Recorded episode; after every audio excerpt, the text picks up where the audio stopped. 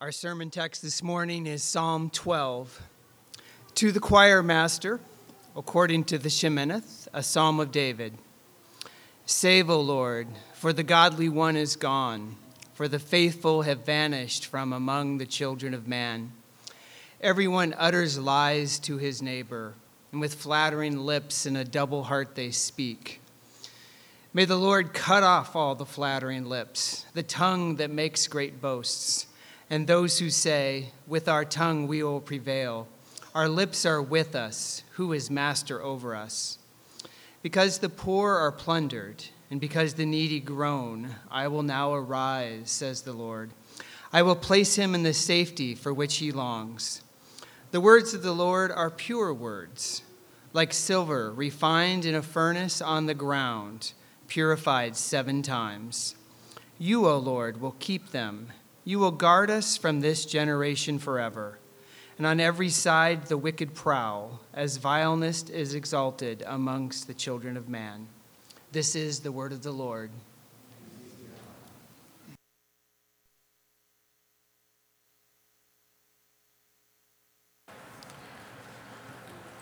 Psalm 12, if you haven't turned there, go ahead. Psalm 12. As you're turning there, we read the words already, so let's go ahead and um, pray them from Psalm 119. Lord, we ask that you would deal bountifully with us, your servants. God, that we would keep your word and that we would live. God, we ask that you would open our eyes and we might behold the wondrous things from your law. We are strangers here on earth, God. We ask that you not hide your commandments from us. Our souls are crushed with longing after your ordinances at all times, God. We know that you rebuke the arrogant, the cursed, those who wander from your commandments. So, God, we ask and we plead with you that you would take away the reproach and the contempt from us, that we would observe, that we would keep, that we would delight in your testimonies, God.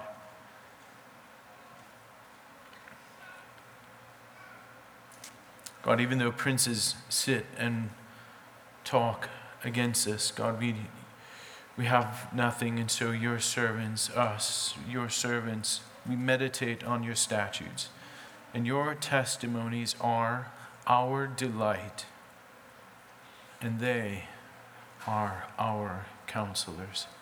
Heavenly Father, we ask that you would work through your word that has upheld your people the saints of God for thousands of years, God.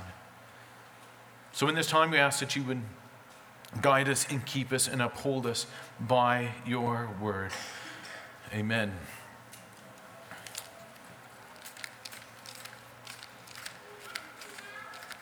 Now I have to find some off. All right.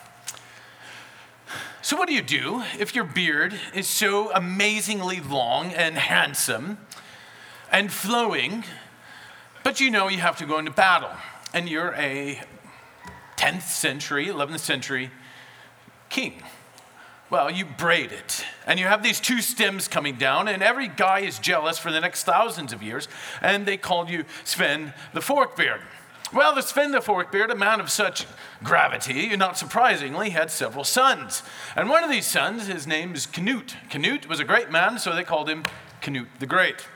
Canute the Great ruled the, the North. Um, what the North Sea Empire, I think is what they called it, from, from England. It came down to um, uh, Denmark and then up to the Scandinavian Norway, Sweden and he would rule those. And while he was in England, his court, he, he hated uh, the flattery that would come to him because he knew the poison that came along with it. So, one of our sons reminded me of this story this week. Canute the Great, hearing all this flattery, he tells his court, You are right. They tell him, There's nothing, Canute, you certainly are great. There's nothing that you cannot do. And he says, You're right. You're right. Come with me. Come with me, let's go to the sea. Grab a chair. So they grab a chair and they sit down at the edge of the sea. Let's see if I can get up after I do this. But he sits down at the edge of the sea with the tide coming in and he tells them, Ocean, I am Lord over all and Lord over you. I command you to roll back your tide. And he sits and he waits. And surely the tide disobeys him and it keeps coming in. And soon his toes and his feet and his legs are wet.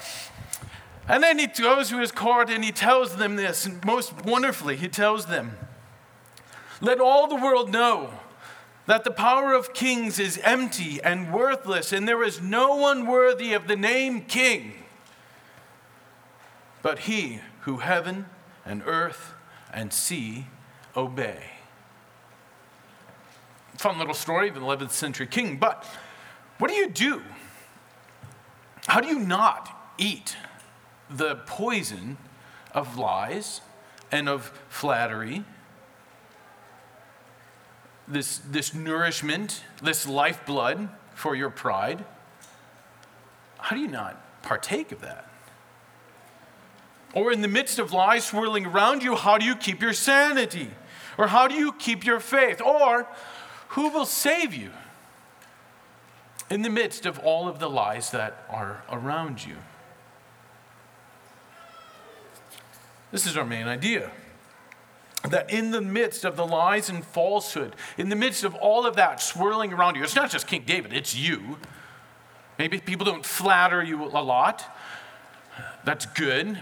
But you live in a world of lies. You have to admit that and know that's true. So, in the midst of all of that, cling to the Word of God. That's your only hope. Cling to the Word of God. So, we see this in, in four different movements here. Number one, you have the, the lonely and the weary cry for salvation. You're going to be seeing out this, this amazing prayer, two words save, Lord just this desperate cry for salvation. Uh, that's in verses 1 and 2. Verses 3 and 4, we're going to be looking at this, this cry for the Lord to act. Not just save me, but God, do something, act. And God does. Verses 5 and 6, we see the, the Lord arising, this king in his throne. You see him now arising, and you will see what he will do. And then finally, verses 7 and 8 um, you have this preservation in the midst of evil. I will just, actually, we'll do the last verse first. Why not? On the, on the end, on every side of the wicked prowl and vileness is exalted among the children of men. You see the end of the psalm, and it's not like a Jane Austen novel at all, where everything turns out great and you marry Mr. Darcy. That's not what happens. He asks for him to, to save him, and the conclusion of the psalm is that he's still surrounded by people who are prowling around him, imaging Satan. Yet he has hope and confidence that God will keep him and save him through all of that. That's the beauty of this psalm. So let's go into these first couple verses here. Verse 1 and 2. Save, O Lord, for the godly one is gone, for the faithful have vanished from among the children of man. Verse 2. Everyone utters, utters lies to his neighbor. With flattering lips and a double heart, they speak. Isn't it amazing how just a, uh, with a couple notes, you can tell what a what, what song is going to be playing? I don't really know. Just two notes. You know what songs are going to be coming Amazing Grace. So, in the same way, here, just two short words, you get David's heart just laid bare. Here's a man who's just crying out to God, Save, Lord. Save the, um, Yeshua, this, this root word for Joshua and Jesus, this save. Save me. It's, David is clearly at the point of desperation where eloquence has been pushed aside and the heart is allowed to just speak with clarity. This is a man who is drowning is not going to wax eloquently. Uh, for other guys in boats, you know, in the other side of the bay to come save him. And they're not going to say, hey, hey, you in the, with the boats that are floating, please, if you could, if I could arrest some of your time and, and infringe on your joy, could you please come outstretch your hand and save me if it's okay? No, you're not going to do that. That's not what we see David here doing here. It's just this heart crying out. In these moments of desperation, bring a brevity, but also a force to your words. And there's no better place for these words to be directed than to our Lord, the one who can act and will act, the one who can hear and does hear, and will ultimately save his children. So you see that eloquence is not the driving factor in the formation of genuine prayer. God loves a raw heart that comes to Him. In the midst of loneliness, in the midst of pain, in the midst of sorrow, or rejoicing, or even gratefulness. So, wherever you're at, go to God, even if it's just you're able to mutter two words out. That's more than enough for God to hear you. So never clean yourself up to come to Christ and absolutely never withhold your prayers because you think they might not be eloquent enough. And here's why he's praying. For the godly, for the godly one is gone, for the faithful have vanished from among the children of man. So here's David, and he's a king, Yet he's seemingly all alone.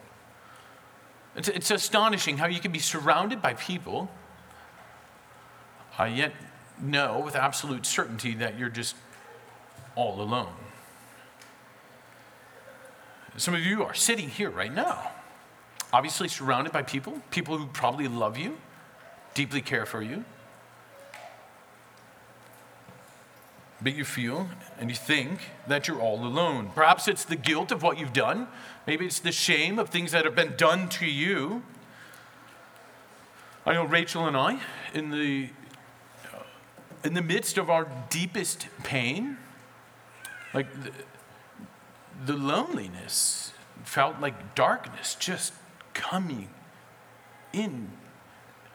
And you, you couldn't really break through it. You just had to be there for a while and cry out to God. Wherever you walked, you were in darkness. And that's the beauty of reading the Psalms, why we remind ourselves every year take time to reorient our own hearts.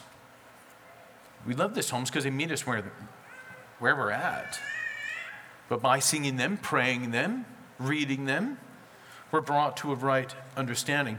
And David is not just the only one. The people of God, this is a common theme throughout Scripture, where the people of God have felt and thought as though they are the only ones. Elijah famously kills all these prophet of Baal's, prophets of Baal, slaughters them, and then Jezebel speaks these words, speaks these lies as is happening in the psalm here as well. And Elijah has the same reaction that David has. He feels as though he's all alone and he goes off and he runs. It says in 1 Kings 19 For the people of Israel have forsaken your covenant. This is Elijah crying out. They've forsaken your covenant. They've thrown down your altars and killed your prophets with the sword. And I, even I, am left and they seek my life to take it away. So, Satan can tempt you through loneliness, to despair, to think you're the only one. But in fact, it's not true. This loneliness that David is feeling in the midst of all of the lies, because lies are, I think, naturally just kind of make you segregated from other people. The lies that are flowing around David at that time. They make him feel lonely. You see that with Elijah as well. And it's this, a crafty tool by Satan where these lies, it's, it's powerful because it's, it's dehumanizing, is what it is. It's very clear in creation that it is not good for man, it's not good for woman to be alone. And so when we find ourselves in the midst of this loneliness, it's kind of dehumanizing in a way. Shadrach, Meshach, and Abednego, very famously carried off into a foreign land. In the first, in the first exile in 597, they were carried off with all the political leaders and the, the skilled men, social elites. And it seemed as though they were all alone. Everybody else is bowing down to this 90 foot golden statue and image, but they alone, and they think that it's only them, them three. But it's very clearly displayed when they get into the fire that they weren't alone, that someone is with them and has been with them. And it took them getting thrown into a fire to realize it, by the way. It, doesn't go, it doesn't end there. Even Paul, in the midst of his missionary journeys, he's going to Corinth and he needs to be reminded. When he's even in Corinth, in the midst of a, a ministry that's flourishing at this time in Corinth, things are going well.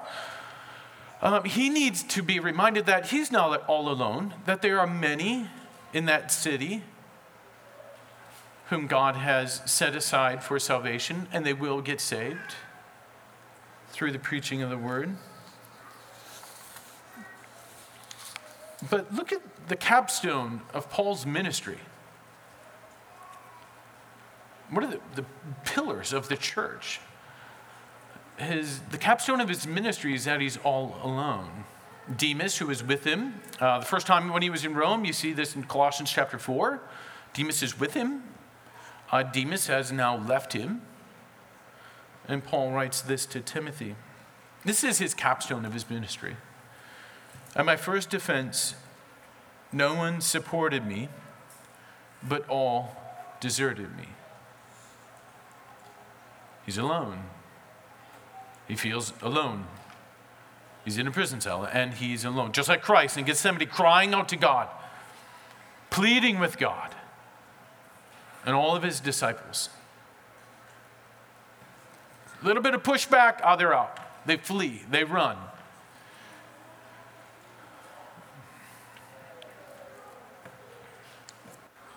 So if you feel alone and you find yourself only able to, to cry out two words, save God, you're in good company. It's an okay place to be. This is a temptation for the people of God to feel this loneliness and despair. I think it's partly because we realize innately that this home is not our home and we are passing through, and we can't quite realize why we can't get comfortable here. That struggle is good. That struggle is okay. Let, let's see the great evil that's driving David to this despair. You would think, as a king, it's probably uh, political intrigue and someone trying to dethrone him, or, or armies amassing the Philistines, or the Syrians, or the, the Moabites amassing on the borders. But no, that's not it at all. It's the lying tongue. Verse 2 Everyone utters lies to his neighbor with flattering lips and a double heart. They speak. We see here that the danger that is the, the flattering lies to one's neighbor. Spurgeon uh, makes a wonderful point regarding this, this psalm that the, the flattery and, pl- and pride are kind of one and the same. When you're flattering, you're lying to someone else to build up your build up yourself. When you're prideful, you're lying to yourself. Again, for the sole purpose of building up yourself. This is the double heart of flattery. But it says in with a double heart they speak. With the first shading of the heart, they speak that which is displayed, and with the other shading of the heart, they have the actual evil motives for their lies and for their flatteries. So here we see that David is a king and he's surrounded by all these people, but he is alone because the people are full of flattery and lying to him, and he knows it. Their words are like a poisoned apple. Its appearance is enticing, but its motivation will kill you. So let's see what the Lord, what David asked for the Lord to do. Go to verses 3 and 4. May the Lord cut off all flattering lips, the tongue that makes great boasts, those who say, With our tongues we will prevail, with our lips. Our lips are with us. Who is master over us? It's, it's quite fitting that the people would be saying, Our tongue is with us. Or with our tongue we will prevail, our lips are with us.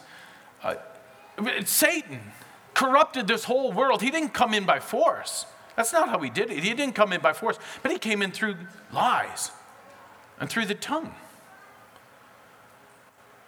So he uses his words to counteract the declarative word of God by flattering. That's what he did. He flattered Adam and Eve. Well, did, did God really say? Are you sure he said that? No, no, no, no. God wouldn't have that, just that for you, would he? Oh, no, no, no. You, you deserve much more. You deserve all knowledge of good and evil. Here, partake. The tongue is the most effective and the most vicious weapon of all. It's the means by which men rule the world. Julius Caesar a cunning general, uh, a noble statesman, shrewdly, a shrewd politician. Trans- he's kind of the fulcrum point that brings the, the Republic of Rome into an empire, a dictatorial empire. But it was his oratory skill that was the mortar that held it all together. He couldn't just be a general, that wouldn't be enough. He couldn't just be a statesman, that's not enough. He had to be able to speak. Hitler, the last century. Takes this relatively small country, I think, what is it, maybe the size of Montana, maybe? Uh, this bankrupt country, and by his oratory skill, leads him to almost take over Western civilization until they run into another man with even better oratory skill, Winnie, Winston Churchill. And he, Winston, it, Churchill didn't pick up a rifle, he wasn't in the artillery. No, he saved Western civilization by his tongue. It, the tongue is the weapon that will always rule the world. And that is because God intended it that way. Adam and Eve are in the garden. And one of the principal ways they display their dominion is by speech and by naming the animals. So it's not only the kingdom of darkness that we see in our text or the lies or flatteries that it is advanced through the tongue. No. It's the kingdom of heaven is advanced, not with lies, but through speech as well. And how shrewd, how shrewd of Satan to take this wonderful gift, to turn the scalpel of precision meant to cut through the layers of heart and turn it into a, a crude bayonet and then shove it right into your back. The kingdom is supposed to be advanced through speech, and see how Satan twists it. He knows the power of it, he doesn't counteract it, he just uses it for his own purposes. Even now, in every remote village, town, hamlet, city, the kingdom of God is being advanced through speech, through you guys sharing the gospel at work, through you guys doing family devotions every night.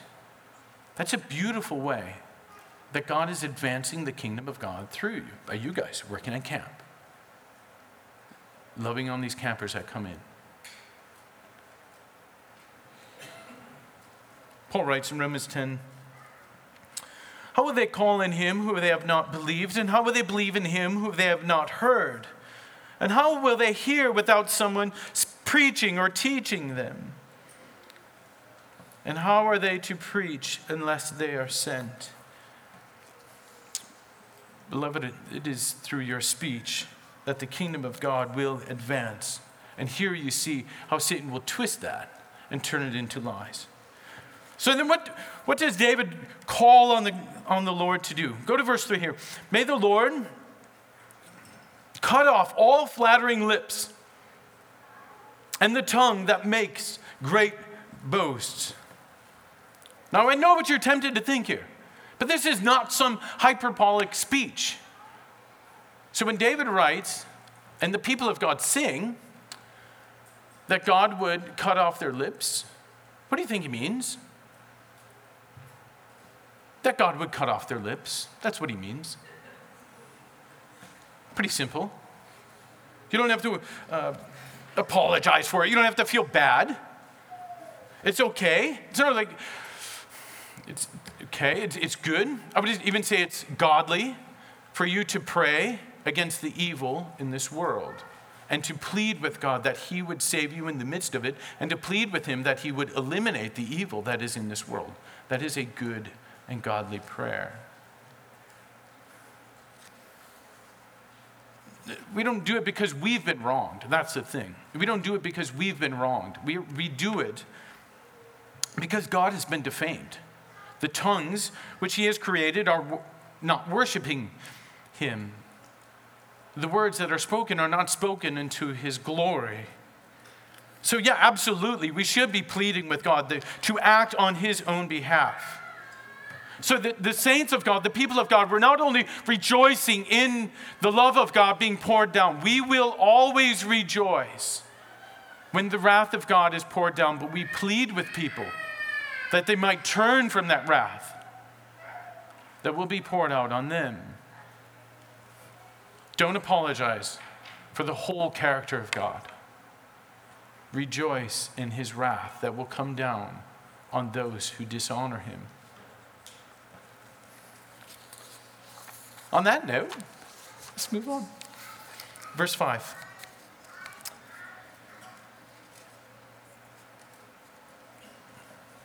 Because the poor are plundered, because the needy groan, I will now arise, says the Lord. I will place him in the safety for which he longs. So beautiful here in verse 6. The words of the Lord are pure words, like silver refined in a furnace on the ground, purified seven times. So we've talked about the mighty power of words, and now you see the fruit of them. The fruit of these lies is not just lies floating out there. No, the fruit of the lies is inevitably ends into what? The poor being plundered and the needy groaning. And notice here the timing of God's acting. In His providence, it is not before the poor are plundered and the needy are groaning. He lets that happen. He ordains that to happen. And from our perspective, it always seems as though God is waiting until the last minute, doesn't it? The, the, sons of God's people are being thrown into the Nile River. And it seems as though the promised seed of the woman will be snuffed out and the seed of the serpent will prevail. But then, it's then that God acts. After being oppressed by the Midianites and having to go scavenge for food, it is then, it is then that God acts and delivers them, not before. But in the midst of their crying and their groaning, that is when acts. God acts. It's when the Assyrians come and they come and carry off in 722 the 10 northern tribes. And then they come back 20 years later and surround Jerusalem with hundreds of thousands of troops. It is then and only then that God acts in a miraculous way. Here you see it when the poor could not be any more impoverished, and when the hearts of the groaning needy have already descended down into the deepest valley, it is then that God says, Now, now I will arise. And it might seem like the last moment.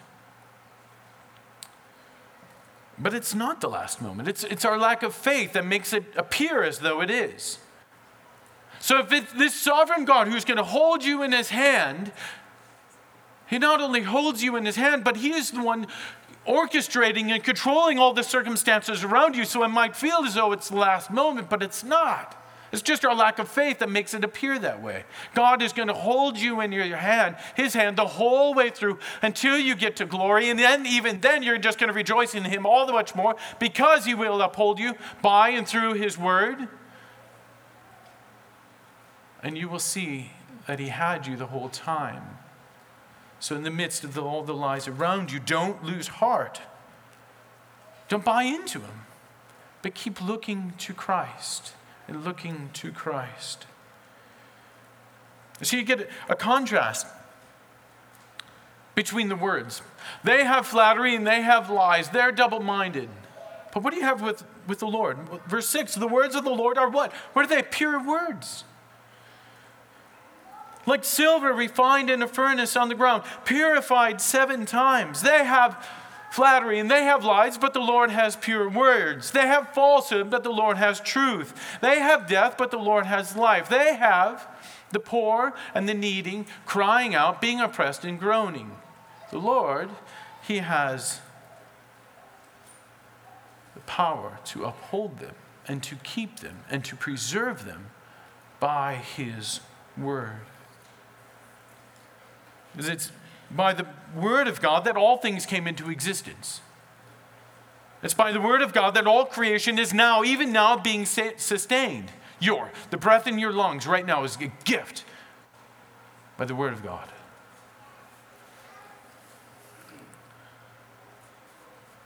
The Word of God is a lamp unto our feet and a light into our path. If you're struggling with sin, what do you do? Well, you turn to the Word of God. How shall young, a young man keep his way pure? Keep his heart pure by guarding it according to your word. And all of this only makes sense because the word became flesh. In verse 7, God promises that He will keep you and guard you forever. And that is exactly what He's doing through His Word. Yes, He will do it through His Word, He's doing it through Christ. So Christ is the one who is the means of all creation. It is this Christ in whose hand God has placed you, and that he will keep you and uphold you in the midst of all of these lies. He will keep you and sustain you.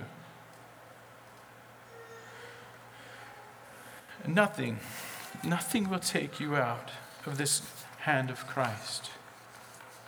So, in concluding, what do we do? If this is true, how should we live? Number one, remove every, remove every empty and false word from your speech. We're not fools. I mean, we're Christians, right? So we don't typically just flat out lie. We're not politician level uh, liars. I get that. But how many times are you shading conversations? Just omitting a couple words here, adding in a couple words there. And what happens is that kind of the, the substance of what's being communicated is categorically true, okay. But you shade it in such a way that you're absolved of all the guilt. Like, yeah, I was there, but man, they, they decided. Well, and then it turns out, well, well, I brought it up, and you know what I told them we were going to do? It's like, well, don't do that. That's foolishness. And God hates it. Don't be the one who people are pleading against for destruction. Even how wicked can we be, even as Christians? With the very tongues and mouth that God has given us, we use them to glorify ourselves. We're like snakes slithering around in the garden, trespassing on the goodness of God for our own enjoyment, our own levity, and our own glory. God help us. Number one, remove every false and empty word from your speech. Number two, hate the lies. Hate them. Hate the lies. that are around you. This is a, a, perfect psalm, a perfect psalm for our world. We live in the midst of everything is lies and fake. Even the siding on your house is fake. It's just cheap plastic. That's made to look like it's not cheap plastic. Everything is fake. Your relationships, 90% of them are fake. Our food, it's, it's fake food. It's not even it's real food. It's like this food like substance. Even our money is it's fake money. They just print it. Everything is fake. Hate the lies. Identify them and hate them. Hate it because it's dishonoring the true substance and beauty of God's creation. That's why you hate it. And don't apologize for God hating it either. Okay. Remove every false and empty word from your speech. Hate the lies that are swirling around you. And then finally, ask God to deliver you from the midst of all of this. Some of you are lying to yourself right now, thinking that you're good enough. Ask God to deliver you from that lie.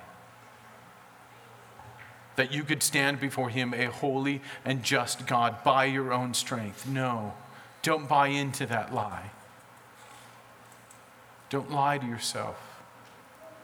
Plead with God that He would save you. Plead with Him that He would deliver you from the lies of this world and even the lies within our own heart. Let's pray. Let's pray. Heavenly Father, we, we have nowhere to turn but you. And so we thank you that we can turn to you and your word and read it and delight in it and sing it and pray it and know that you will uphold us through that, God.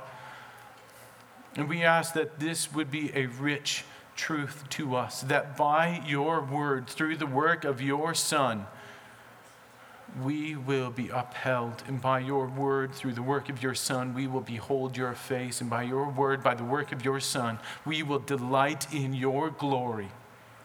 When every lie, every falsehood, every little bit of flattery is taken away, and we would just have the true substance of beauty, which is you the one in whom there is no shadow or turning. God, let us be like you in that way. And all God's people said, Amen.